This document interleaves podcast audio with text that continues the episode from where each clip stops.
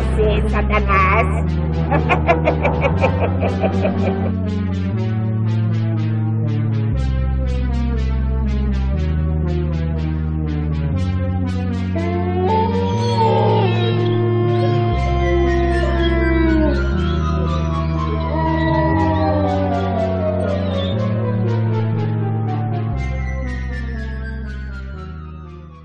Oi, eu sou a Carol Jack. E eu sou a Carol Will. E você está no Caro Livros, o podcast que lê mundos a fundo.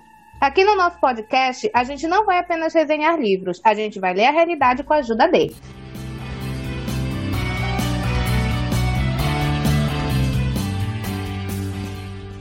Olá, gente! Sejam muito bem-vindos a mais um episódio do Caro Livros. E a gente tá trazendo hoje um quadro novo, uma inauguração na história do nosso podcast. E esse nosso quadro novo, ele chama Caro Lyrics. Basicamente vai ser sobre o quê? a gente vai analisar, em vez de ser livros, né? Vão ser letras de músicas que a gente vai escolher para vocês. Olha só, aqui tem cultura nesse, nesse podcast, né? Nem só de livro vive o Caro Livros. Mostrar cultura para esse povo. Nem só de livros a gente vive, a gente também gosta muito de música aqui, né? As duas hosts desse podcast também são amantes da música. Não temos conhecimento técnico, mas a letra eu acho que é um negócio que toca em muita gente, né? Dependendo da letra, você chora, você se emociona, você fica com raiva, você fica. Enfim, né? Então, a gente vai hoje abrir, né? Estrear esse quadro com uma música brazuca, né? BR, porque é um. A gente fez esse quadro pensando ainda no Halloween, tá? É um bônus aqui para vocês. E esse episódio a gente falou assim: vamos pegar uma letra de música brazuca que a gente considere que dê medo, né? Uma música que pelo menos deixa a gente ali meio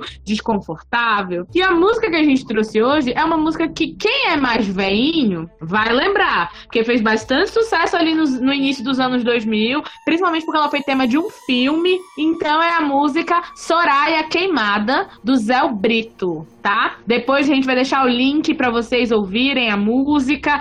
É uma música que basicamente vocês vão ver mais pra frente, ela tem tudo a ver com Noite na Taverna, que foi o primeiro livro, né? Não eu. O primeiro livro que a gente analisou aqui. Eu acho que essa música casa ali perfeito com aquele ambiente do Noite na Taverna, com tudo que a gente discutiu naquele episódio. Tá tudo ali conectado. Vocês vão entender melhor, melhor por quê. E aí agora a Will vai falar um pouquinho pra gente desse compositor, né? Quem é o Zé Brito, pra quem não conhece ele dele. E antes de falar de quem é o Zé Brito, a nossa escolha, nosso processo de escolha, ele foi muito engraçado.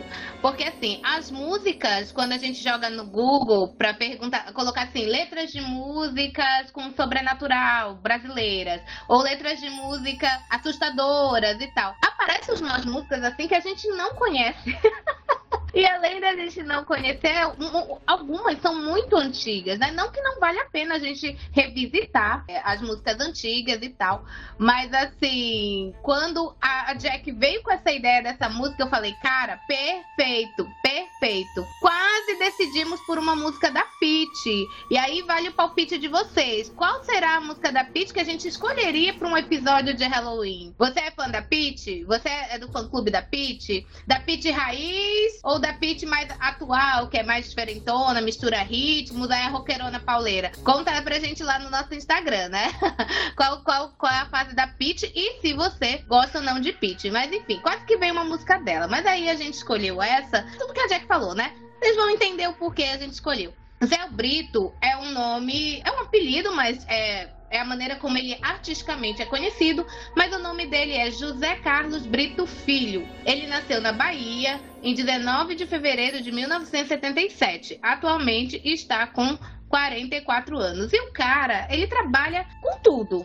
Ele é ator, ele é compositor, intérprete, gravou músicas autorais, inclusive essa é uma das músicas autorais dele. Ele fez em parceria com o Paulinho Mosca, essa música, né? Ela foi lançada em 2005 e faz parte do álbum Saliva-me. Olha que nome de álbum, né? Interessante. A, a explicação dele pro nome do álbum também é ótima. Saliva-me. Por quê? Porque quando eu tô cantando as letras da música, eu babo. E ele é humorista, né? Sabia. E ele é humorista, né? Além disso, então dá pra ver, porque ele leva muito disso, né? Esse humor meio ácido, meio escrachado pra, pra música dele também, né? Porque eu acho que a galera que talvez acompanhou, acompanhava Zorra Total durante um tempo deve lembrar dele, porque sim, ele fez Zorra Total durante um tempo. E ele também fez uma outra série da Globo muito legal que chamava Sexo Frágil, que é dos anos 2000, que tinha o Lázaro Ramos, que tinha é. Wagner Moura. Era uma série muito legal, né? Até acho que em algum nível visionária pro tempo, porque fazia ali uma brincadeira com os gêneros, com papel de gênero e tal. Então, uma série que vale a pena, ela é antiga. Pra quem, né, já está chegando nos 30, já passou muito tempo dos 20, sabe? Conhece a série, né? Pros mais novinhos, deem um Google aí que vale a pena. E o filme, né, que essa música é, é aquele filme que eu e a Will amamos, porque fez muito parte, assim, da nossa juventude. A gente assistia muito, né, juntas. Que era aquele filme Meu Tio Matou um Cara, que também tem o Lázaro Ramos, né, é, estrelado por ele. E é um filme muito legal, gente. É um filme brasileiro que eu acho que ele não é muito conhecido. Assim, ele é conhecido para quem é mais velho, mas eu acho, assim, que não é um filme que, que marcou época. Mas, assim, para mim eu tenho uma grande, um grande carinho por esse filme, porque ele me, me remete muito ali à minha pré-adolescência e tal. Ele é um filme meio teen também, né? Ele é voltado ali mais pro público ah, jovem. Sim. é perfeito. Assistimos no momento teen, porque o filme Meu um Cara nós fomos assistir num cinema. É claro que assim, aliás, não, desculpa. A gente tentou assistir no cinema, mas não deu certo.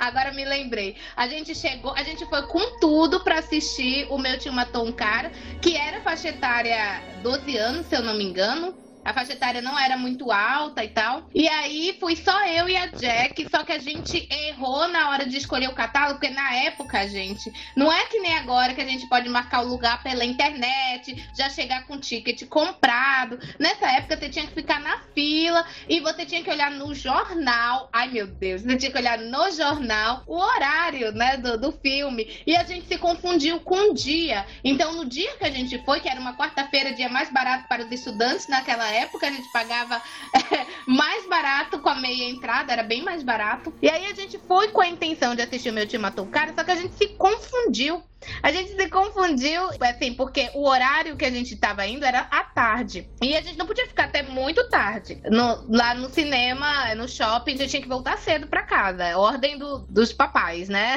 A gente tinha que estar tá cedo em casa, dormindo, pleníssimas para outro dia ter aula. E aí a gente foi umas duas horas pro shopping. Quando a gente chegou lá, a gente descobriu que a sessão do meu tio matou um cara era tipo oito e pouco da noite, quase nove horas.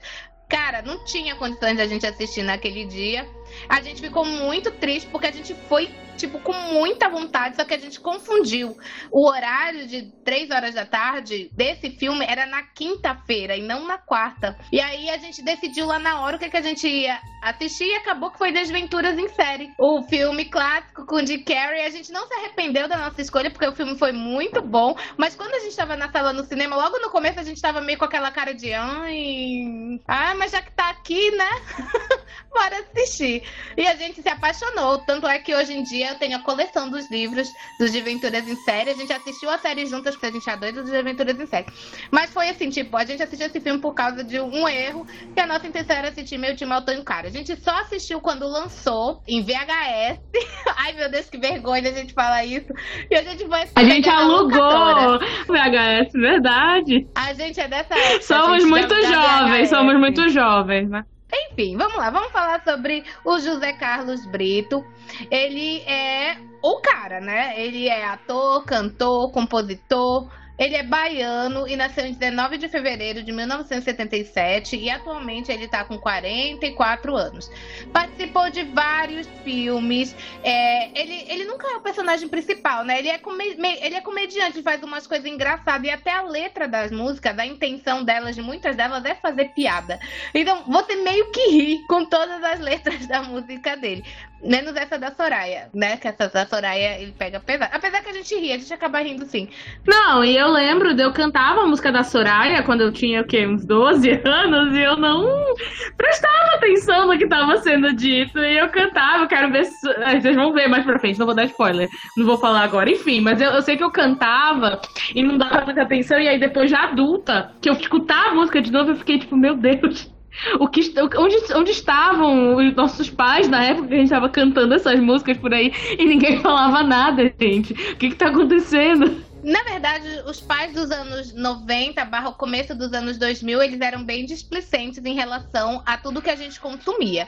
Porque, assim, tinha criança de 5, 6 anos dançando na boquinha da garrafa e todo mundo achava lindo, né? Maravilhoso, era super fofo.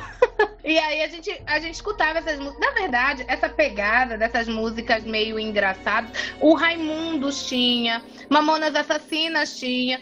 E o Zé Brito também acabou lançando esse sucesso da Soraya, que ganhou um boost muito grande por causa do filme, né? Ele foi trilha sonora do filme. E é um filme brasileiro bem adolescentezinho, fofinho. Ai, gente, eu achava muito fofo. É a, a filha do Nando Reis, inclusive, que é a atriz principal, né? Ela faz o par romântico com o menino. É Darlan Cunha, o nome do ator principal, né? E o nome dela. É, e também tem a, e tem a Débora Seco, que faz a Soraya. A famigerada né? Soraya. A famigerada Soraya, Débora Seco. Então é um, é um elenco bem, bem legal. Vale a pena todo mundo conferir. Tanto os mais velhos que não conhecem, quanto os mais novinhos. Todo mundo, né? Aí, através de seus meios pela internet, né? Você, né? Fiquem a cargo da consciência de cada um. Não estamos incentivando nada.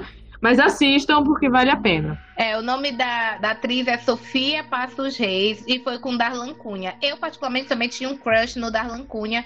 Eu não sabia quem era o cantor da Soraya até bem pouco tempo atrás, na verdade, porque a música estourou, mas a gente não assistiu o clipe dela. Tocava mais assim na rádio. E aí, quando eu descobri quem era, eu, menino, mas eu vi esse, esse homem no, no filme do, dos Normais 2. Ele faz uma ponta lá numa cena em que eles estão ficando ficando doidão. A, a Vani entra numa sala que eles estão fumando um cachimbo, uma erva estranha do, dos indígenas para se conectar com a natureza. E a Vani fuma e fica doidona. bate, bate a, a, paranoia. E era ele. Aí eu, gente do céu, é ele. E fora que assim, ele é aquele rosto conhecido que você já viu muitas vezes em vários lugares diferentes, mas você não sabe exatamente quem é, né? e aí ele teve participações nos filmes da Lisbela Prisioneiro. Ele participou de vários. Ele participa do Vai Que Cola o personagem dele no Vai Que Cola é o Pai Painho. Do Amor e Sexo. Taramandaia, né? Nossa, ele participa de muita coisa, gente. Zorra Total. Ele faz vários, vários personagens. Ele é, é, é conhecido, é um conhecido desconhecido, entende? É o conhecido daquele cara. Ah, já vi ele, mas você não sabe exatamente o nome dele, né? E, enfim. E essa música hoje que a gente vai analisar, que é a Soraya Queimada, de onde veio, né? Porque ele tem muitas histórias e todas as músicas dele que são autorais, né? Elas são inspiradas por alguma história do, da, da vida dele. Ele sempre deixa isso bem claro. São coisas simples do dia a dia que motiva ele a escrever uma música. Inclusive, ele até falou, né? Eu vi algumas entrevistas. Reflexões filosóficas.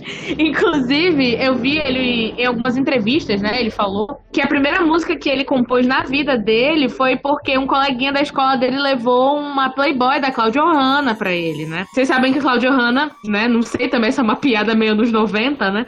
É, a Claudia Hanna, ela tem fama de ser peluda nas suas partes íntimas. Não que tenha algum problema com isso, porque os homens têm que né, normalizar o pelo feminino. Mas vocês sabem que na pressa, nossa sociedade, mulher ter pelo é quase um ó, né? Um, um, grande evento. E a Claudia Hanna posou nua na época e ela era peluda ali na região né, íntima dela. E ela ficou conhecida por isso, por ser peluda e, e pelo ser preto, igual o cabelo dela. E aí levaram essa Playboy pra ele na escola e ele escreveu a primeira letra dele baseado nessa experiência. E a música, inclusive, é tipo assim: eu vou te emprestar Presto Barba. Ele, ele fala um monte de coisa assim nessa música que ele, que ele, que escreveu por causa da Playboy. É, que ele quer raspadinha. Ai, o nome não, da música é raspadinha, né? E a música da Soraya não foi diferente, né? Da Soraya Queimada.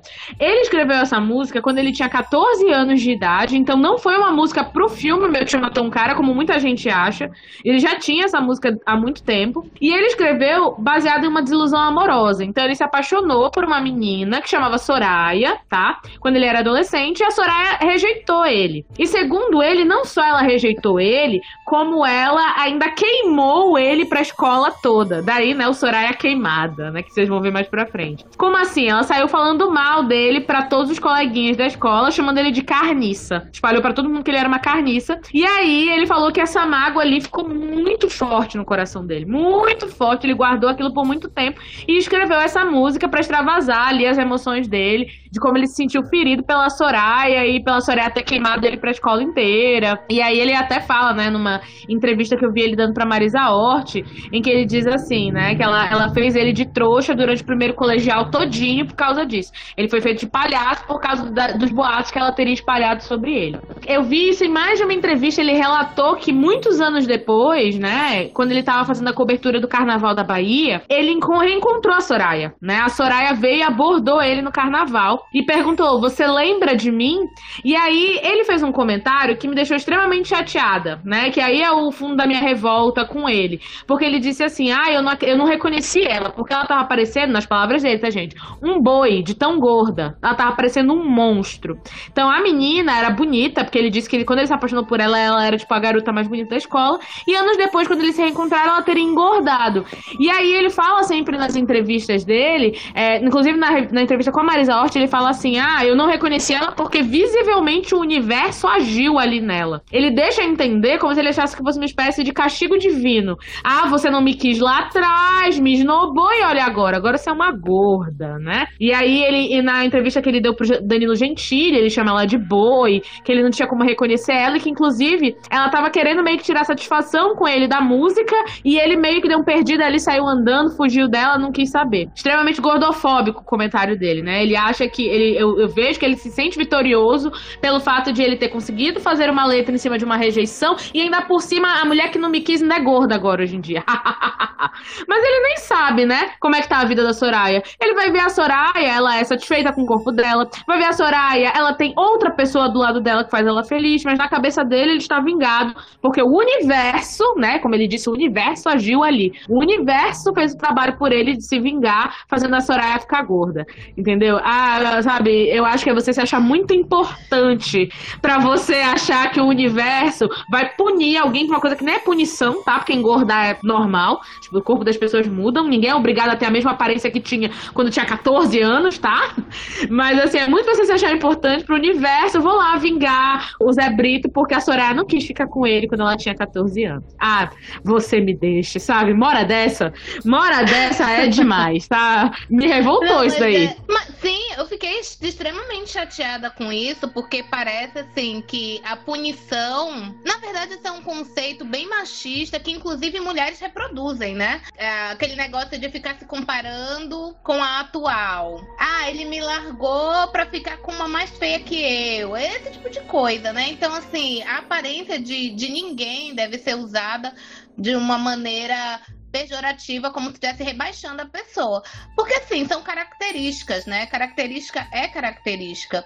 Pra E ele, a punição é ela ter perdido, entre aspas, perdido, com muitas aspas, aqui, a beleza dela. Essa é a grande punição da Soraya, Pois né? é. Ele não precisou queimar ela. O universo se encarregou de fazer isso por ele. É basicamente isso que ele fala nas entrevistas. E pra ele engordar é como se a vida dela tivesse acabado. Você não pode ser uma mulher gorda, sua vida acabou. Nenhum homem vai te querer, então pronto. Porque a tua aparência, o teu corpo, a tua vida, todos, claro, tem que girar em torno de um homem te querer. Porque se um homem não te quer, que utilidade você tem, né? Basicamente é isso que ele fala nas entrevistas. E ele ainda deu uma entrevista pro Danilo Gentili. Que, enfim, é o Danilo Gentili, né? A gente não precisa comentar mais nada. Então, É, ele é o rei da gordofobia também, né? Ele já foi, foi processado, já, já recebeu várias críticas na internet justamente por causa de piada go- gordofóbica. E o pessoal acha que o corpo alheio, ele é motivo de piada, né? Então, nossa...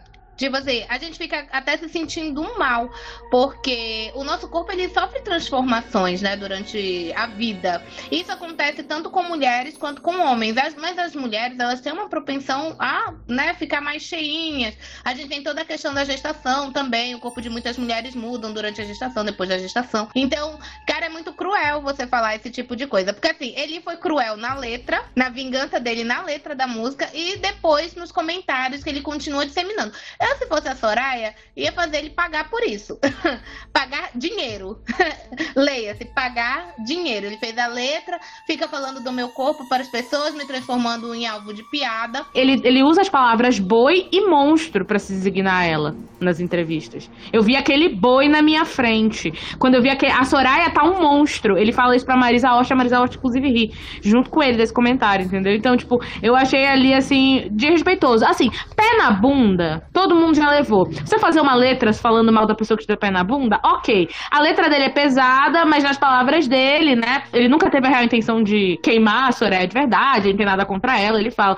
E ele fala que, inclusive, foi um trocadilho, né? Porque queimar seria porque ela queimou ele na escola, né? No sentido de falar mal, e aí ele brinca com a palavra. Ok, até aí a gente até passa um pano. Mas aí ele fazer esse tipo de comentário sobre ela depois, aí eu já acho sacanagem, entendeu? Pois é, e a Soraya, é, como é que fala assim? Quando ela teve a atitude que ela teve, ela era nova. Não, não estou dizendo que todas as ações de quando a gente é jovem tem que ser passada pano e a gente tem que, tem que é, passar a mão na cabeça. Não é isso, tá? Mas quando a gente é jovem e a gente tá ali naquele meio social, a gente tem muitos comportamentos tóxicos, a gente reproduz muitos comportamentos tóxicos. Então, assim, o fato dela ter feito graça com ele e tal, não sei o que, foi errado? Foi. Ele tinha razão de ficar chateado e de fazer a letra, como a Jack falou, a gente dá até uma passada de pano aí no, na, nas coisas que ele fez na música, ok.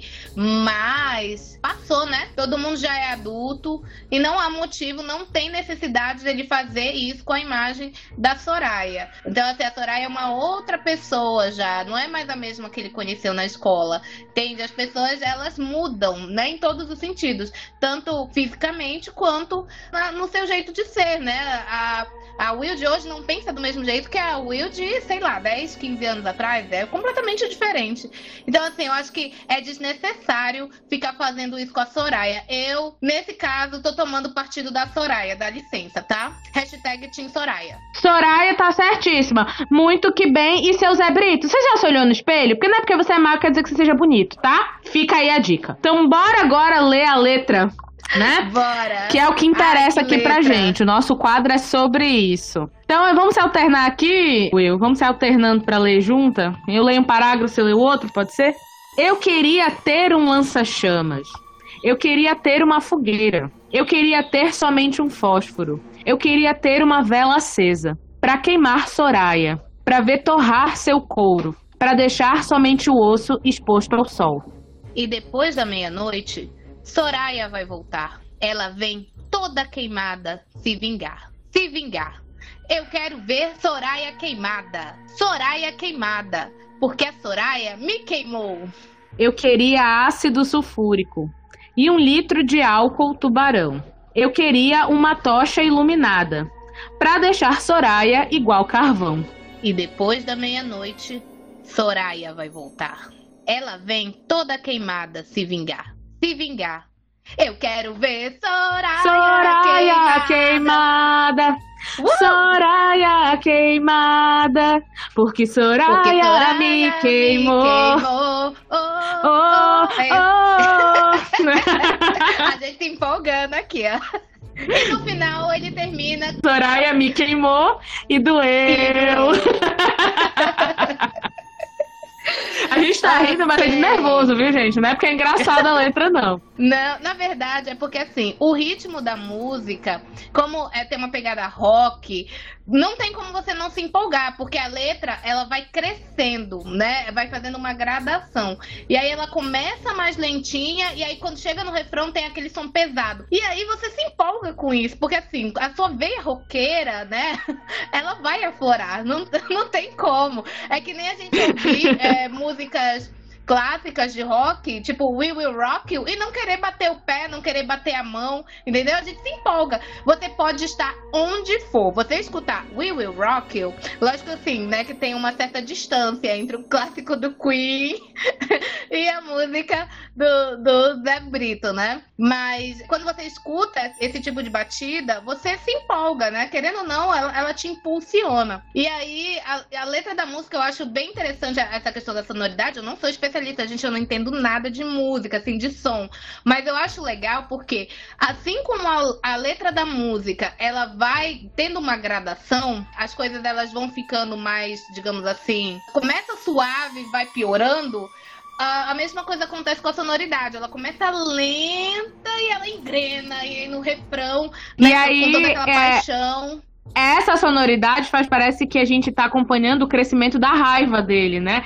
Porque ele fala, eu quero, quando ele fala, eu quero ver Soraya queimada, é, tu sente que ele tá falando com raiva. Então, começa ali lentinho, que é, é tipo aquele momento em que você tá lembrando de uma coisa que você não gostou que aconteceu.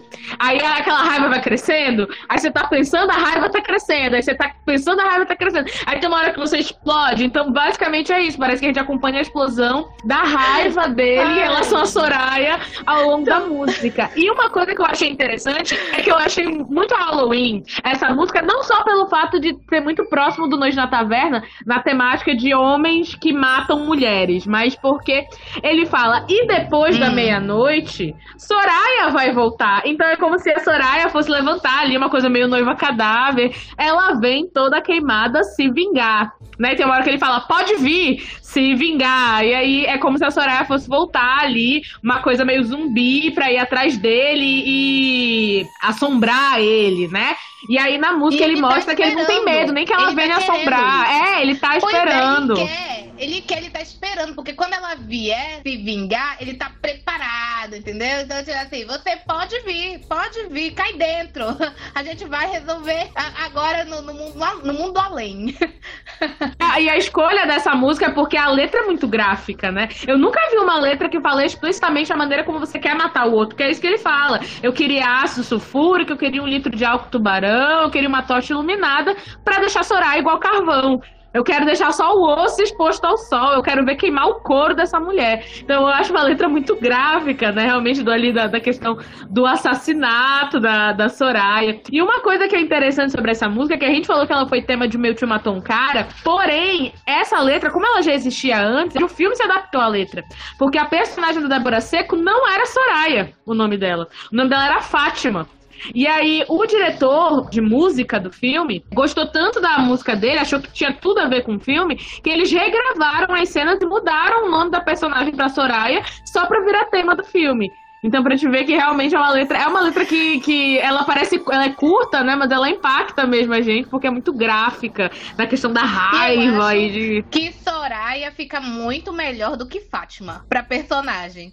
Porque assim, eu entendo esse nome Soraya. Assim, eu, Sorayas, eu não, não estou colocando vocês num estereótipo, tá? Mas eu acho esse nome, assim, que ele traz uma, uma força, entendeu? Porque Fátima, por estar associado à questão da santa, a gente já vai para um outro viés quando a gente olha, entendeu? E a Soraya dá uma, uma sabe, de mulher fatal, dá um ar assim meio tcharam, né? Soraya, é um nome forte. Então eu acho que a escolha do nome ficou perfeita pro filme, gente. E parece assim, como mudaram, fizeram essa adaptação, parece que foi feito para ela. E a Débora Seco tá maravilhosa como Soraya, devo dizer.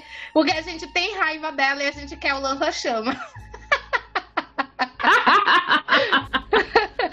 O que dizer sobre essa letra, né? Essa letra, querendo ou não, a gente aqui tá rindo muito, mas assim como Noite na Taverna, ela só mostra um estereótipo extremamente machista, né? O famoso crime passional, que para mim é uma palhaçada existir uma designação como essa. Crime é crime, né? Mas tá bom, né? Nenhum crime parte de paixão, pra, a meu ver, né? Acho que quem ama em algum nível não comete crime contra outra pessoa, mas ok. Mas assim, é o, é o famoso crime passional, né? A Soraya provavelmente, mesmo ele, sem você saber do background da, da história, de como ele escreveu a letra, você entende que a Soraya teria sido uma mulher que ele gostou no passado. Isso fica claro na letra, você nem precisa pensar muito sobre isso.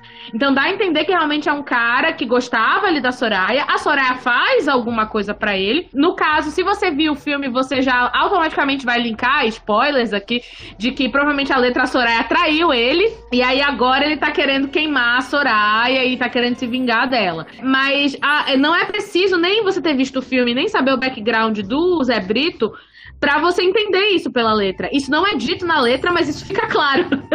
né? É essa coisa do, do homem, daquele estereótipo do homem que quer se vingar da mulher que um dia já foi o amor dele. Então, aquela coisa da linha tênue entre amor e ódio, né? Que o ódio seria o sentimento mais próximo ali do amor, eles se completam. Não sei se concordo muito bem com isso, mas né, acho problemático isso, mas. Eu acho Enfim. perigoso, na verdade, fazer esse link. Não, não é só problemático, eu acho perigoso, porque o que que acontece? Acontece duas coisas assim que são muito sérias. Os caras achando que eles têm aval para eles agirem assim, tipo assim, porque eu, eu quero você, eu desejo você, você tem que ser minha, se você não for, aí a, você vai ter que dar tchau para sua vida e também das mulheres, né, das meninas, principalmente as mais jovens, acreditarem que para elas serem amadas de verdade, esses dois sentimentos têm que estar tá ali unidos. Isso acaba é, fomentando muitos relacionamentos abusivos, porque o cara Ela, você normaliza, né? Você normaliza isso. Porque ele te ama.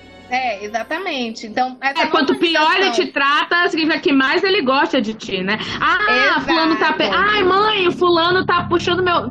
chutando minha canela na escola, ele puxa meu cabelo. Ah, sabe o que é? Que no fundo ele gosta de ti. É como se tivesse essa ideia de que os homens eles não sabem expressar afeto, que a maneira que eles expressam afeto é através da agressividade. Então, quanto pior ele te trata, significa que provavelmente mais ele gosta de ti. É que ele é muito, como é que é, tímido para expressar esse sentimento de uma maneira carinhosa. Oh, ele fica com tadinho. vergonha. Então ele faz uhum. bullying. Então eu vou te bater, uhum. vou fazer bullying, vou machucar você. Eu vou te queimar. que, que eu gosto de você. Ai, gente, ó, não, isso e, tem que mudar, e aí, tem que mudar e agora. E pegando o background dele, né? E pegando o background da história que levou ele a escrever a Soraya, né? Ele não, ele não aceitou o não. Tudo bem, ele, ele ficou chateado porque a Soraya chamou ele de carniça e espalhou pra escola toda, né? Mas eu não acho que isso seja o foco da música dele. eu acho que deixa mais a entender que o que realmente pegou ali para ele foi o fato de que a Soraya não quis ele. A Soraya rejeitou ele, ele de coração partido. Então, aquela história, né?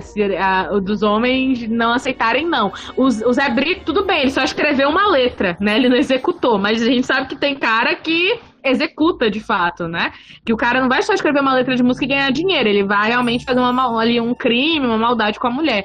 Então também me leva muito pra gente é, refletir de como os homens eles não sabem levar não e de como a maior parte dos crimes que a gente vê e que, que no caso da letra que a gente tá analisando é um, a gente tá vendo um crime de um homem contra uma mulher, eles são fomentados por esse mesmo problema, né? A rejeição. Não saber lidar com a rejeição, você me rejeitou, eu não sei o que fazer isso. Eu não, eu não posso simplesmente tocar minha vida, eu não posso simplesmente ficar chateado sim, ok, mas é, levar isso como uma coisa que faz parte, porque rejeitado todo mundo vai ser em algum momento. Não, eu vou lá, eu vou te queimar, eu vou te bater, eu vou te matar, porque eu não aceito, não é possível, eu não concebo na realidade do planeta que exista alguém que não me queira. Se eu te quero, obviamente que você tem que me querer também, até porque é um privilégio eu estar te querendo. Você devia estar agradecida. Eu acho essa letra interessante, porque além de ela ser bem Halloween, eu acho que ela fomenta esse tipo de debate, né? De crimes contra a mulher, né? De o que que leva os homens a achar que eles podem queimar uma mulher viva, como é o caso da letra, só pelo simples fato de ou ela ter traído, ou ela ter é, rejeitado. Tá, traição é errado, é errado, mas, gente, não é justificativo pra vocês matarem ninguém, sabe? Então vocês peguem o chifrinho de vocês e, e, e lidem com ele de uma outra maneira, uma maneira mais saudável saudável, terapia. terapia. Existe para isso. né? Matar outra pessoa não vai fazer o chifre desaparecer, tá? Até, até porque tem isso. Mas aí, o que eu acho, assim, um pouquinho ruim é porque, assim, nós estamos levando para a área do esclarecimento essa letra da música. Então a gente tá dizendo que isso é errado, que isso não deve acontecer, etc, etc. Só que tem cara que escuta essa letra da música e vai dizer, pô, que legal. Nossa, que, que foda o cara, entendeu? Ele, ele vai queimar a Soraya porque a Soraya fez aquilo com ele. Então, é, é, esse tipo de sentimento acaba sendo, assim, também uma coisa a se avaliar, né? A letra, até pela própria explicação do Zé Brito, não tem intenção de esclarecer que isso é errado.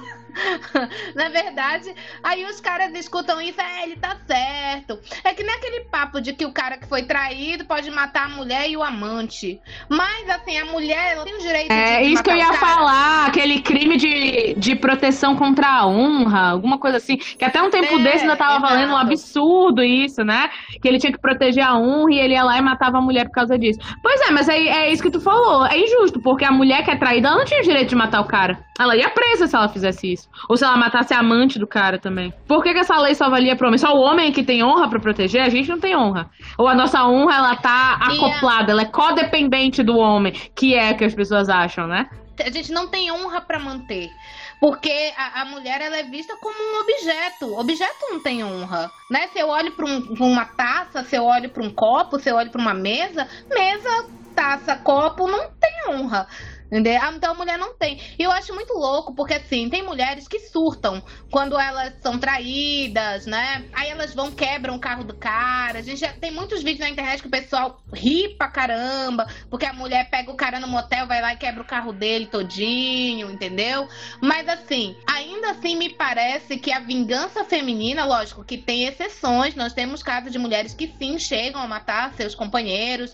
Ah, eu até vi um vídeo em que a mulher deu uma facada nele, aí eles estavam no maior amorzinho, tipo, ela tinha dado a facada nele por ciúmes, porque ele, ela descobriu que ele tava lá flertando ou ficando com uma outra mulher lá, e aí é, ele dizia que perdoava, que não era para levar a mulher pra cadeia, enfim, a gente sabe que tem esse tipo de pessoa, né, porque as pessoas são assim, tá? Independentemente do gênero, da classe social, as pessoas são assim, né? Elas têm essa característica, enfim. Mas as estatísticas não mentem, porque tudo bem, existe esse caso de mulher que, que mata o cara, Matsunaga, esquartejou, colocou o cara numa mala. Ok, mas as estatísticas não mentem. Que a gente tem de crimes envolvendo casal é absurdo o, o de maior o número de homens que vão lá e matam suas companheiras, suas ex-companheiras, enfim. Tanto que é, é, não é à toa que se tem um crime de homicídio específico para isso, que é o feminicídio. O feminicídio, ele não é mimimi, ele não é privilégio. É, esse tipo de coisa, para entrar na lei, você tem que fazer baseado nas estatísticas dos crimes. E é uma realidade aqui do Brasil. A mulher morre, ela é muito mais vulnerável a esse tipo de violência do que os homens são dentro dos relacionamentos. Então, é por isso que tem uma delegacia especializada para mulher e etc. A gente não quer desmerecer os crimes que, que mulheres cometem contra homens, mas a gente também não pode negar a realidade, né? A gente não pode também passar esse pano e querer dizer assim, não, todos os gêneros são predispostos a cometer crime. Ok, verdade. Mas quem é que mais comete de fato? Todo mundo tem predisposição, mas quem de fato vai lá, pega a faca e enfia no outro são os homens, mais em termos de número, de quantidade. Então eu acho que a gente também tem que hum, não querer generalizar que todos os homens são assim, porque a gente sabe que não é, mas a gente também não pode tirar o peso real que esses números têm. Os homens têm que começar a reconhecer mais que eles são menos preparados para relacionamentos e que eles têm maior propensão a reagir de maneira extrema em situações que eles se sentem feridos e desagradados. Eu acho que é uma reflexão que tem que sair de dentro dos homens de fato, entendeu? E se você é um homem que não faz isso, parabéns, ok, legal. Essa fala não é para você, você não precisa ir lá me xingar no Instagram. Mas vai lá, eu tenho que você vai me xingar no Instagram, dizendo que eu tô generalizando todos os homens, converse com seu coleguinha que pensa diferente de você. Nada melhor do que outro homem para ensinar outro homem sobre isso, não é não? Pois é, mas aí o que eu, o que eu ia concluir, né, é que assim, a gente entende que tem mulheres que fazem isso. Como tu falou, a estatística, ela pesa pro lado dos homens, né? Muito, tem muito mais casos de homens que matam mulheres que mulheres que matam homens. Mas eu ia dizer que mesmo na vingança, normalmente não envolve uma injúria física grave grave. A mulher ela vai destruir o carro, quebrar o videogame. Tem mulher que tá com o celular do cara pela janela, esse tipo de coisa. Agora os caras, assim, é, o nível de violência é tão extremo que eles querem ter um lança-chamas para queimar a mulher. Sabe? A gente vê uma desproporção aí né, nessa vingança, entende? Acabar com a vida de uma pessoa não é a mesma coisa que destruir um carro. O carro ele pode ser consertado, ele vai, é, você vai pagar por isso, vai. Mas a vida depois que a mulher morre, ela não tem como ressuscitar, tá? Apesar de que o nosso eu lírico na música, ele acha que a Soraya vai voltar queimada para se vingar, a realidade é que as mulheres não voltam. As mulheres continuam enterradas e viram estatística. Como a gente falou lá no Noite na Taverna as mulheres viram um número de quantidade de feminicídio que é um, um, tipo de crime que muitos homens negam que existem, né? Eles falam, ah, não é feminicídio, é assassinato. Não, meu querido, é sim, porque você se sentir no direito de matar uma mulher por ela ser mulher é feminicídio. Você achar que a mulher não tem direito de escolha, não tem uma vida própria, ela tem todo o direito de não querer ficar com você, é um direito dela. Tem todo o direito de que ter isso. ficado com você e querer ficar com outro depois. E não querer mais. É direito dela, é. é direito dela ainda, entendeu? Ah, mas ela me traiu. Nossa, se todo mundo que fosse corno fosse matar o outro, não tinha mais Brasil, né? Acabou, o Brasil ia ser, aí ia ser genocídio total, né? Tem outras maneiras de você lidar com, com esse tipo de situação, entendeu? O outro errou, ela errou, ela pode ser extraído de uma maneira muito canalha, mas isso não justifica, sei lá, tirar a vida dela, entendeu? Até porque isso também pesa pro lado dos homens na questão da estatística. Faz muito tempo que eu vi, mas fizeram um levantamento em questão de infidelidade, né? E homem trai mais. Pelo menos alguns anos atrás, não sei se mudou o panorama. As mulheres estavam crescendo rumo a se equiparar com os homens da última vez que eu vi, né? O número de casos de mulheres que estavam traindo seu companheiro tinha aumentado substancialmente em relação ao início da década, né? De 2010 e tal.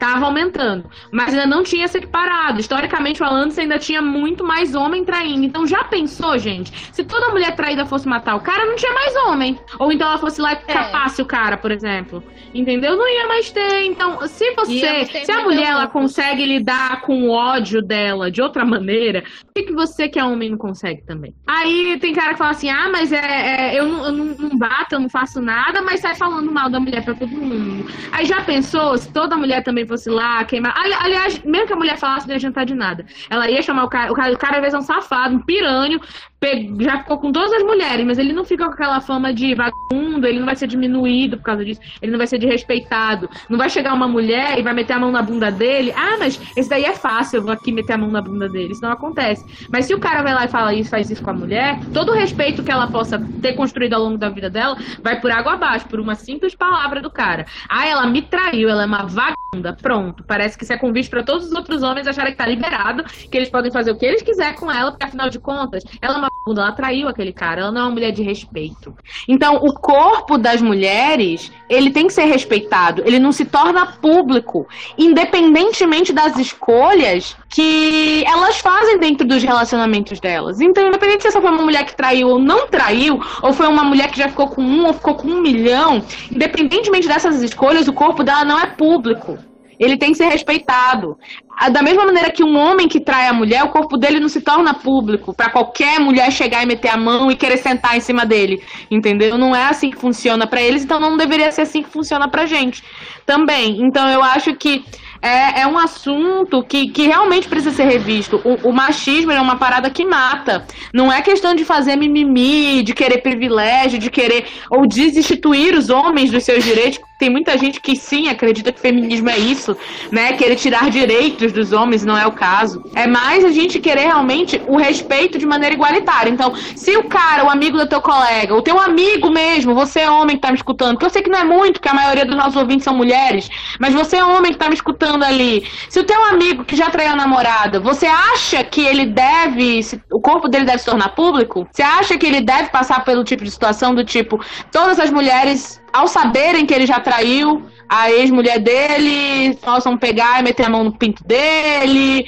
possam chegar lá e meter a mão na bunda dele, enfiar o dedo no cu. Vocês acham que, que isso tá certo? Vocês que já traíram, que deve ter gente que já traiu aqui me escutando, acha que o teu corpo merece esse tipo de tratamento só porque você tomou uma decisão lá atrás de trair alguém e o resto das pessoas nem sabem os motivos que talvez te levaram a fazer isso? Pois é, né? Então acho que é complicado a gente ficar julgando os outros dessa maneira. Mas as mulheres passam por isso diariamente. O mais triste disso tudo, às vezes, a mulher nem fez nada. Mas basta a palavra de um homem contra ela, dizendo que ela fez. Por mais que ela mostre, prove que ela não fez, ainda assim ela vai para praça pública ser queimada, entende? Então, igual a Soraya. É, é, igual a Soraya, exatamente. Então, assim, não, não, é, essa que é a parte, assim, que me deixa mais triste, sabe? É que não importa o quanto a mulher grite, fale, não, não fiz, não, não foi assim que aconteceu, não, não, não. Mas continuam dizendo, ah, mas foi porque ela quis. É que nem as mulheres que sofrem violência doméstica, né? Muitas pessoas culpabilizam a mulher, diz que ela não saiu, é porque ela gostava. É, enfim, é, é uma parada muito louca. E a arte, ela acaba refletindo tudo isso que a gente vive, né? E a gente vê um exemplo claro nessa letra da música, assim como a gente viu no Noite na Taverna. Eu queria que a gente desse uma olhadinha aqui, bem nessa letra da música música, porque, como eu disse, tem a questão da gradação. Então, olha só, lá na primeira estrofe da música, ele fala assim: Eu queria ter um lança-chamas, eu queria ter uma fogueira, eu queria ter somente um fósforo. Eu queria ter uma vela acesa. Então, não importa em qual nível ele fosse atingir a Soraya, mas ele queria atingir ela de alguma forma. Porque assim, você comparar uma queimadura de uma vela ou de um fósforo não é a mesma coisa de você ter uma fogueira ou de você ter um lança-chamas. Mas assim, não importa. O que importa é que ele quer machucar a Soraya. Ele quer machucar ela para ela sentir a dor que na cabeça dele é correspondente àquilo que ele tá sentindo. Mas é claro que a Soraya não fez isso com ele, né? A Soraya machucou ele de outras formas, não colocou a vida dele em risco, nem quer transformar ele em, em fantasma. Porém, ele se sente na, nessa necessidade de machucar ela fisicamente por uma coisa que só aconteceu com ele no psicológico. Lógico que a violência psicológica, gente, eu não tô, não tô diminuindo a violência psicológica, tá? Eu tô falando assim que há uma discrepância entre o que ele sentiu, né, do que ele foi alvo e a, a, o sofrimento físico doloroso que a Soraya sentiria, né? Uma coisa assim completamente desnivelada. E o nível de sadismo que ele deixa, porque ele fala depois dessa estrofe que ele quer pra queimar a Soraya, pra ver torrar seu couro, pra deixar somente o osso exposto ao sol. Então ele não não basta ele machucar, ele quer ver ela sofrer, ele quer torturar, ele quer poder ver aquela, aquele quadro da Soraya se desintegrando. Então tem um certo nível de sadismo aí também. Então não basta eu fazer você sentir a mesma dor que eu senti. Eu quero ir além. Eu acho que você merece mais do que eu senti. Você não merece apenas ser queimada, você merece sofrer e eu quero assistir você sofrer durante todo o processo. Aí sim eu estarei satisfeito. Então eu acho que não é nem aquela coisa de ele quer infligir nela o mesmo sofrimento que na cabeça dele ele sentiu. Ele quer infligir nela um sofrimento maior do que aquele que ele sentiu. Porque fica muito claro que é isso, né? Ele não, não basta ele dar uma queimadinha nela com uma vela. Ele quer ver até o osso, entendeu? Ele quer ter o prazer de ver o processo disso. Então é Sim. é assustador. É, pois é, ele quer, mas assim, como ele não tem, ou ele, ele pensa assim, se eu não tiver, eu quero ao menos causar aquele nela, entende? Então, assim, é, ele, é toda uma maquinação. Eu tenho problemas com, com imaginar assassinatos. Eu fui ler aquele livro Crime e Castigo, do Dostoiévski. É uma história muito famosa, é um clássico da literatura mundial, né? Literatura russa. E, cara, tem uma, uma parte da história, eu não quero dar spoiler, então, assim, eu vou falar bem por alto. Mas é uma parte da história que um personagem, ele planeja e executa um assassinato. Eu nunca me senti tão mal e incomodada com um livro como aquele. Porque, assim, uma coisa é você saber que um personagem matou outro. Por mais que seja premeditado. Você sabe que o personagem foi lá e fez aquilo. Outra coisa é você ver dentro da cabeça da pessoa ela maquinando, imaginando como é que ela poderia fazer aquilo, de ela escolhendo o instrumento que ela vai usar, a melhor forma de atacar. Cara, eu não sirvo para ser assassina. Porque maquinar tudo isso e ver aquilo na história tava me causando muito horror. E eu demorei muito para terminar. É, sair dessa parte, né? Porque eu me incomodava, eu parava. Aí me incomodava mais um pouquinho, eu parava. Eu ficava indo e voltando no livro por causa de, dessa sensação de incômodo. E eu acho engraçado, porque isso veio agora. Porque quando eu escutei a letra da Soraya, eu achei de boa. Não, não, não, eu não liguei uma coisa à e, outra. E a letra da Soraya, a letra da Soraya me fez lembrar um livro que virou um filme, do Stephen King, inclusive, que é o 1922, que fala exatamente de feminicídio. É um marido que mata a esposa. E aí, tu falaste isso agora, e eu me lembrei da cena do filme, que ele passa a planejar o assassinato da mulher dele e ele envolve o filho dele o filho deles, né, na, no assassinato. Ele convence o menino a ajudar ele, né? A menina é adolescente, tá? E o menino acaba ajudando. Tu falou disso, dele maquinar qual é a, a melhor forma, e aí no, no livro e no filme a gente consegue acompanhar bem isso também. É muito desconfortável. Mas aí eu lembrei, agora tô falando disso, de uma frase do filme, que não me lembro se tem no livro, mas no filme ele fala, mas eu acho que tem sim. Que ele fala assim: que dentro de todo homem existe outro homem. E esse outro homem é como se fosse assim o monstro, a besta, que todo homem, quando eu digo homem aqui eu tô falando gente do sexo masculino, tem dentro de si. Então, quando essa besta, esse monstro, ele acorda, o, o cara fica capaz de tudo, de qualquer coisa pelo que ele quer. Então, na trama do, do 1922, qual que é o lance? Ele tem uma esposa, a esposa dele, eles são, eles são daquela época da, dos Estados Unidos, 1922, gente. Então, era bem rural e tal. E aí estavam começando a crescer as cidades nos Estados Unidos e a mulher dele queria sair sair do campo e ir pra cidade, porque ela tinha sonhos, sonhos próprios, tipo, ela tinha, ela queria montar uma loja de roupa, ela trabalhava com costura, e ele não queria, ele queria ficar no campo, ele queria é, ficar onde eles já estavam. Só que a dona da fazenda, por direito, era ela, não era ele. Ela tinha herdado a fazenda do pai. E aí, se ela falasse assim, eu quero vender, ia vender, independentemente da vontade dele, porque era herança dela. E aí ela falou, eu vou vender e acabou, e se você não quiser me acompanhar, a gente se separa aqui. Eu te dou uma parte do dinheiro e a gente se separa. E aí o que ele faz? Ele decide que ele vai matar ela para ele poder ficar com a fazenda. Na verdade, ele não, o filho dele, porque o filho dele é que tinha direito. E aí ele, como eu falei, ele envolve o filho no assassinato, ele faz uma espécie de lavagem cerebral ali. Tipo, ele pinta a mãe pro menino como se fosse um monstro. Ela tá querendo separar o menino da, da terra dele, que era dele por direito. Que ele tem uma namoradinha, então que a mãe tá querendo é, afastar ele da namoradinha e tal. E ele convence o filho a participar do assassinato. E de fato, o menino participa do assassinato no sentido de distrair a mãe para ele poder matar ela. E ele executa realmente o assassinato. E aí, a lá, Stephen King, claro que tem coisa sobrenatural no meio. Depois da meia-noite, Soraya vai voltar. E nessa história, ela volta mesmo, né? No caso, ela não vem toda queimada, ela vem toda esquartejada se vingar. E ela faz exatamente isso. Ela se vinga tanto do marido quanto do filho durante a trama. Então, a música da Soraya e a tua fala me lembraram muito a história do Stephen King, né? Não sei, acho que o Zé Brito não se baseou em nada. Como ele falou, foi uma experiência da vida dele que ele escreveu a letra. Mas casou direitinho, porque na história do, do Stephen King ela volta mesmo. É porque é, isso é uma temática muito comum. A gente já falou isso algumas vezes, mas parece que ele não evolui. É, a gente dá um passo pra frente, mas é um passo muito sofrido, mas ainda assim a gente carrega tudo que atrasou a gente durante muito tempo. E isso que prende, que amarra os homens, é uma coisa chamada machismo. Porque parece que o homem tá no controle, mas na verdade ele não tá. Ele tá sofrendo tanto quanto a gente. Só que coloca ele na posição de algoz, coloca ele na posição de, de quem vai executar executar a sentença e a mulher é a que sofre. Então, infelizmente, né, essa temática, é, apesar deles, do Zé Brito, eu não sei, né? Mas pro, não sei se ele foi inspirado, ele tá falando da, da experiência dele.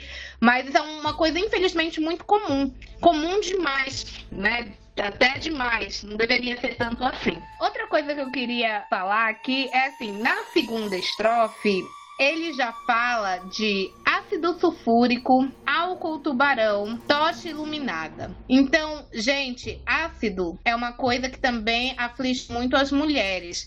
É, essa música é muito certeira em vários aspectos quando se trata de violência contra a mulher. Tem homens que, para se vingar por causa de um término, de um fim de relacionamento, por considerar a mulher bonita e que aquela beleza não pode pertencer a outra pessoa, porque na verdade não pertence a ninguém a não ser a mulher, né? Mas na cabeça do homem, outro homem não pode desfilar com ela. Então eles jogam ácido no rosto, normalmente é no rosto. E queimam as mulheres também. Eu lembro que eu assistia aquele canal da Discovery, tinha um programa que falava sobre consequências para mulheres que tinham sofrido algum tipo de violência nesse nível. E eu lembro de assistir um relato de, de uma enfermeira que ela tinha um relacionamento abusivo, o marido dela não aceitava o término, estava infernizando a vida dela e ela estava usando todos os meios legais para afastar ele, né? Então, assim, tinha medida protetiva, ela, ela saía do trabalho com medo porque ela sabia que ele ficava stalkeando ela, né, para ver onde ela vai seguindo ela e tal. E esse cara, ele armou um plano e o resultado disso foi que ela teve, uh, se eu não me engano, foi 45% do corpo dela queimado por fogo e o rosto dela ficou uh, cheio de cicatrizes é, todo machucado, ela ficou irreconhecível, né? A diferença da foto dela atual com que ela era é muito diferente. Porque ele jogou ácido no rosto dela. Então, é, assim que ela estava saindo do trabalho, ele se escondeu atrás de uma coluna, né? Ele ficou fora da visão dela. E aí ela estava saindo, ela deu aquela olhadinha, quando ela virou, ele tacou ácido na cara dela. E aí, lógico, que ardeu, pegou no olho, pegou no rosto. É, ela ficou naquela agonia sofrendo com o rosto, aí ele tacou álcool nela e atirou fogo pra matar ela da pior maneira possível, né? Porque é uma morte lenta, é uma morte lenta e dolorosa. E aí eu senti mais um desconforto lendo essa parte do ácido sulfúrico e do Que também é explorado na música. E isso também é explorado na música, né? O fato da morte ser lenta e dolorosa, é, como eu falei anteriormente, é o sadismo, é exatamente isso que ele quer, né? Quer ver sofrer. E o álcool tubarão é um álcool. Aliás, tudo que é dessa marca tubarão. Concentrado. É, é concentrado, é, né? O álcool tubarão. É, e a água sanitária também. A água sanitária tubarão, gente, meu Deus do céu, você tem que diluir, diluir, diluir, diluir. Porque o negócio é, é tipo assim, o cheiro é forte. Você abre, sei lá. Mas isso ele mesmo. O próprio Zé Brito fala em entrevista para Marisa Hort, né? Ele fala um litro de álcool tubarão, porque aí ele nas palavras dele, porque esse daí pega mesmo. Ele fala desse jeito. Então, é, ele quis dizer que é um álcool muito forte que vai pegar fogo, não tenha dúvida. Você usa o álcool tubarão, ela vai pegar fogo. Então, é, essa fala dele reproduz o modus operandi, né, de caras que querem se vingar das mulheres, né, que é jogar ácido sulfúrico ou ácido ou qualquer outro tipo de ácido, mas que vai machucar muito a pele da mulher e atirar fogo, que foi o que aconteceu com essa mulher.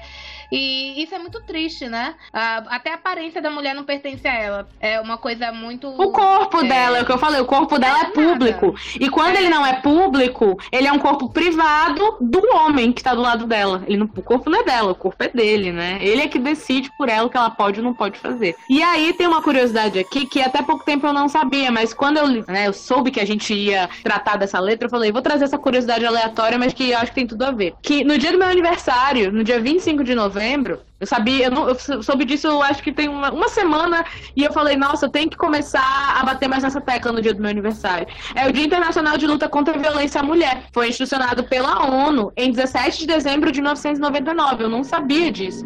E eu tô muito feliz, porque, né, além de ser o dia do meu aniversário, eu acho que é uma data simbólica, né? E tem tudo a ver com o que a gente tá falando. Então, lembrar mais, né? Vamos lembrar mais que, que a luta né, contra a violência à mulher, ela não tem que ser só num dia, ela tem que ser todo dia. E não estamos aqui querendo dizer que o Zé Brito estava querendo incitar a violência, eu acho que é bom a gente deixar claro, existe sim uma liberdade poética, é um eu lírico, nas palavras do próprio. Ele não estava, que ele não nunca teve a intenção de queimar a Soraya de verdade. Ele falou que ele fez isso nas palavras dele, de maneira muito espontânea e que ele não tinha ideia de que teria repercussão a música dele do nível que teve. Então, tipo assim, ele até fala nessa mesma entrevista para Marisa Ortiz, foram palavras vazias. É isso que ele fala. Então, a gente não tá querendo dizer que ele incentiva isso, porém a gente sabe que tem cara que as palavras não são vazias.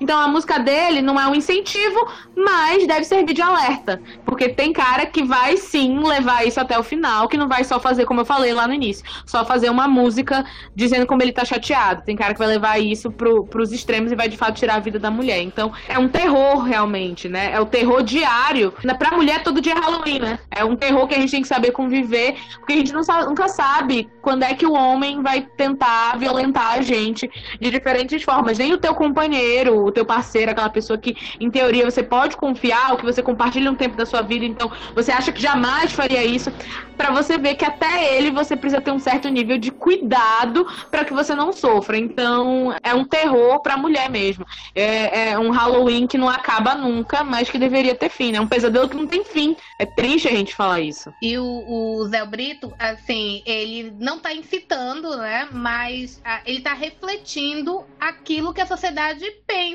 Então, a arte, ela é um excelente termômetro. Porque, assim, se a gente fosse pensar por essa viés de que tá incitando a violência, o Stephen King, então, devia estar tá preso né?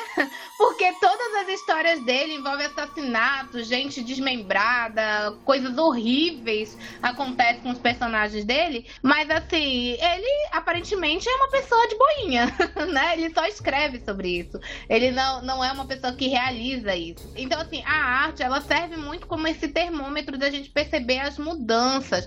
Hoje em dia, há um cuidado maior em relação às letras das músicas. Nós temos letras impactantes, mas no sentido de conscientizar. Lógico que nós temos os besteiróis, nós temos as músicas que objetificam a mulher em todos os gêneros, porque aqui no Brasil o funk é muito estigmatizado por essa opinião, né? Dizer que ah, o funk objetifica a mulher. Tem várias músicas que são de rock, que são de pop, que fazem a mesma coisa. Só que, tipo, pro rock e pro pop tá de boa. Agora, pro funk, não. Né? Aí entra uma outra camada, isso é discussão para próximos Carol Lyrics. Mas assim, eu, eu fiquei refletindo sobre o como essa letra, que é muito antiga, feita por um adolescente na época, né, reflete tanto o que acontece na realidade de muitas mulheres, né? De, e de muitas mesmo, até hoje, todo mundo, até hoje, exato. Então assim, nossa.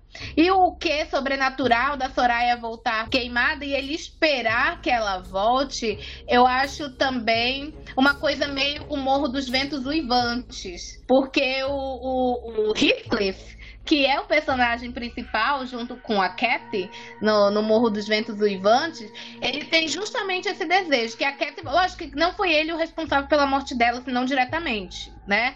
Já dando um spoiler aí pro pessoal, não sei se vocês já leram o livro, não, enfim, mas ele não foi responsável, mas ele, ele almeja que ela volte, Sabe? Ele não se importa, ele até fala assim que ele não se importa dele ser assombrado por ela, mesmo que ela venha para atormentar ele, porque não era muito diferente do que ela fazia em vida, e também porque ele, ele sentia a falta dela.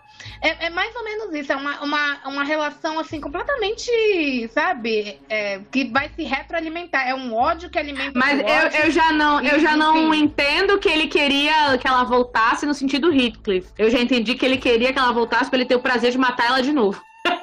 É isso que me passou, entendeu? Ah. É, que ele queria que ela voltasse, que é pra ele poder fazer tudo de novo, entendeu? Então ele fala, ela vem toda queimada, se vingar, pode vir, se vingar. E aí ele quer que ela volte porque ele quer poder fazer tudo de novo. Eu tinha entendido desse jeito. Eu já achei, não achei tão romântico assim, né? No sentido ro ultra romantismo. No sentido romântico. Não, no sentido, não quis dizer no sentido romântico. Eu só comparei na questão dele querer ser assombrado.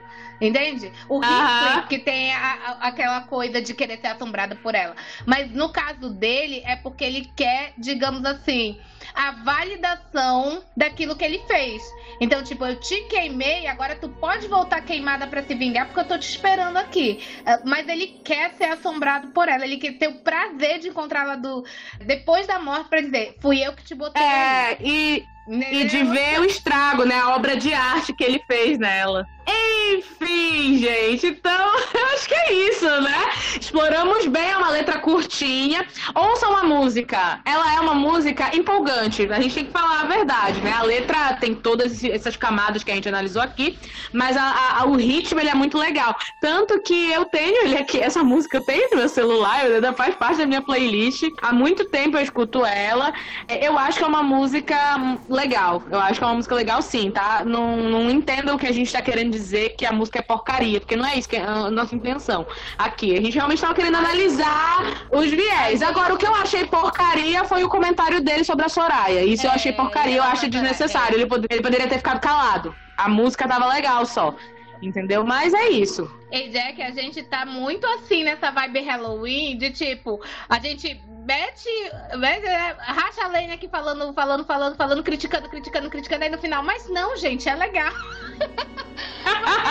não, a gente tem que dar, a gente tem que dar de César o que é de César. É, a gente acha, eu não estaria falando o que eu acho legal se eu não achasse, só pra agradar a galera, não. Se eu achar que é uma porcaria, o dia que eu achar alguma coisa porcaria, eu vou dizer, entendeu? Só que eu acho, né, é, eu acho que eu sou muito poliana nesse sentido, assim, quando eu tô falando de de arte. No, em que sentido eu tô querendo dizer? Eu tô querendo dizer que eu acho que até as porcarias nos ensinam alguma coisa. Elas ensinam o que não fazer, entendeu? E não é o caso aqui. Eu não acho que a música seja uma porcaria. Ela é uma música legal, é uma música que tem um ritmo legal, ela passa muita coisa, dá para você pensar em muita coisa escutando ela e ela é divertida ao mesmo tempo.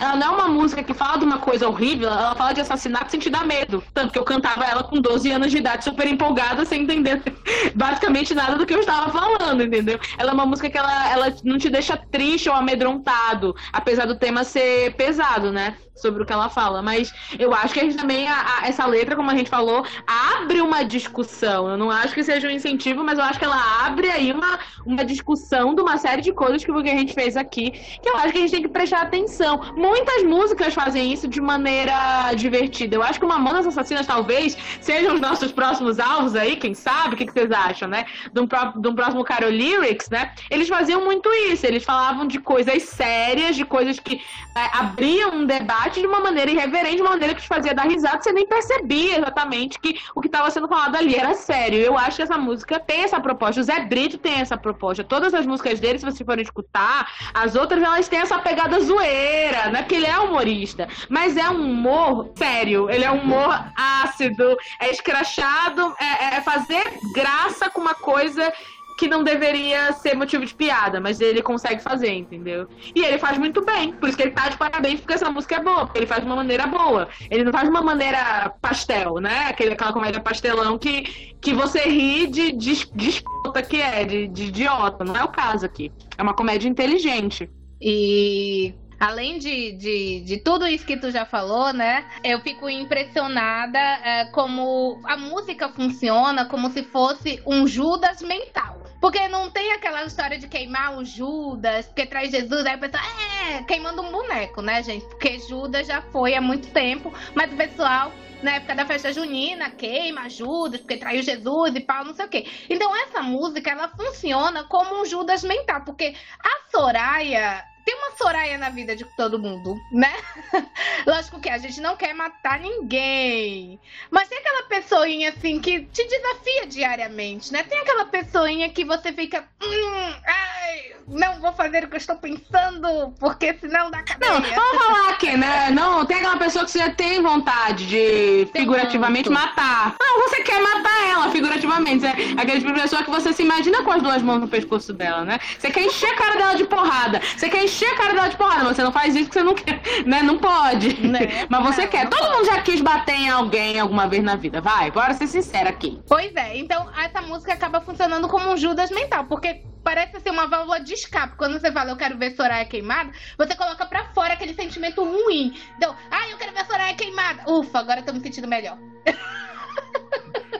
que é, foi. Ah, então, então alcançamos, porque o Zé Brito fala isso em uma entrevista que ele deu para uma uma rádio, né? Uma entrevista escrita num blog que eu li. E ele fala, né? Ele, ele fala justamente isso. Depois que eu escrevi a letra, foi tipo uma descarga das minhas emoções. E aí ele dá uma risada ali no final. Foi então alcançamos o objetivo do, do autor da letra, né? Que era realmente isso. É, vamos descarregar aqui a nossa raiva. É, eu acho que é o mesmo princípio de você socar o um saco de areia, né? Você soca imaginando a cara da pessoa e depois que passou, sou, uma nova, sou um novo ser humano. Estou renovado aqui. Já coloquei tudo pra fora, né? Igual a mamacita. Bota, limpa, limpa, limpa. Leva tudo. Limpa tudo. limpa tudo. Exato. Então, é uma maneira também da gente tirar esses sentimentos ruins que tem dentro da gente. Mas isso funciona quando a gente está ouvindo a letra da música despretensiosamente. Porque quando você para para prestar atenção na letra, aí já muda um pouco de figura. Bom, eu espero que com, com isso vocês curtam a, a, o nosso episódio, escutem a, a, música, vendo a letra, vamos ver o que, que vocês acham. Aí vai ter o nosso post lá no Instagram. Deixem um comentário lá de vocês. É. Deem sugestões de qual música vocês querem que a gente analise, né, no nosso próximo quadro. Eu acho que a gente abriu com chave de ouro. Eu gosto de analisar música brasileira. Eu acho legal. Eu acho que a gente também não valoriza. Isso é outra coisa, né? Que a gente gosta muito de ficar importando. Aliás, a gente gosta de importar é tudo, né?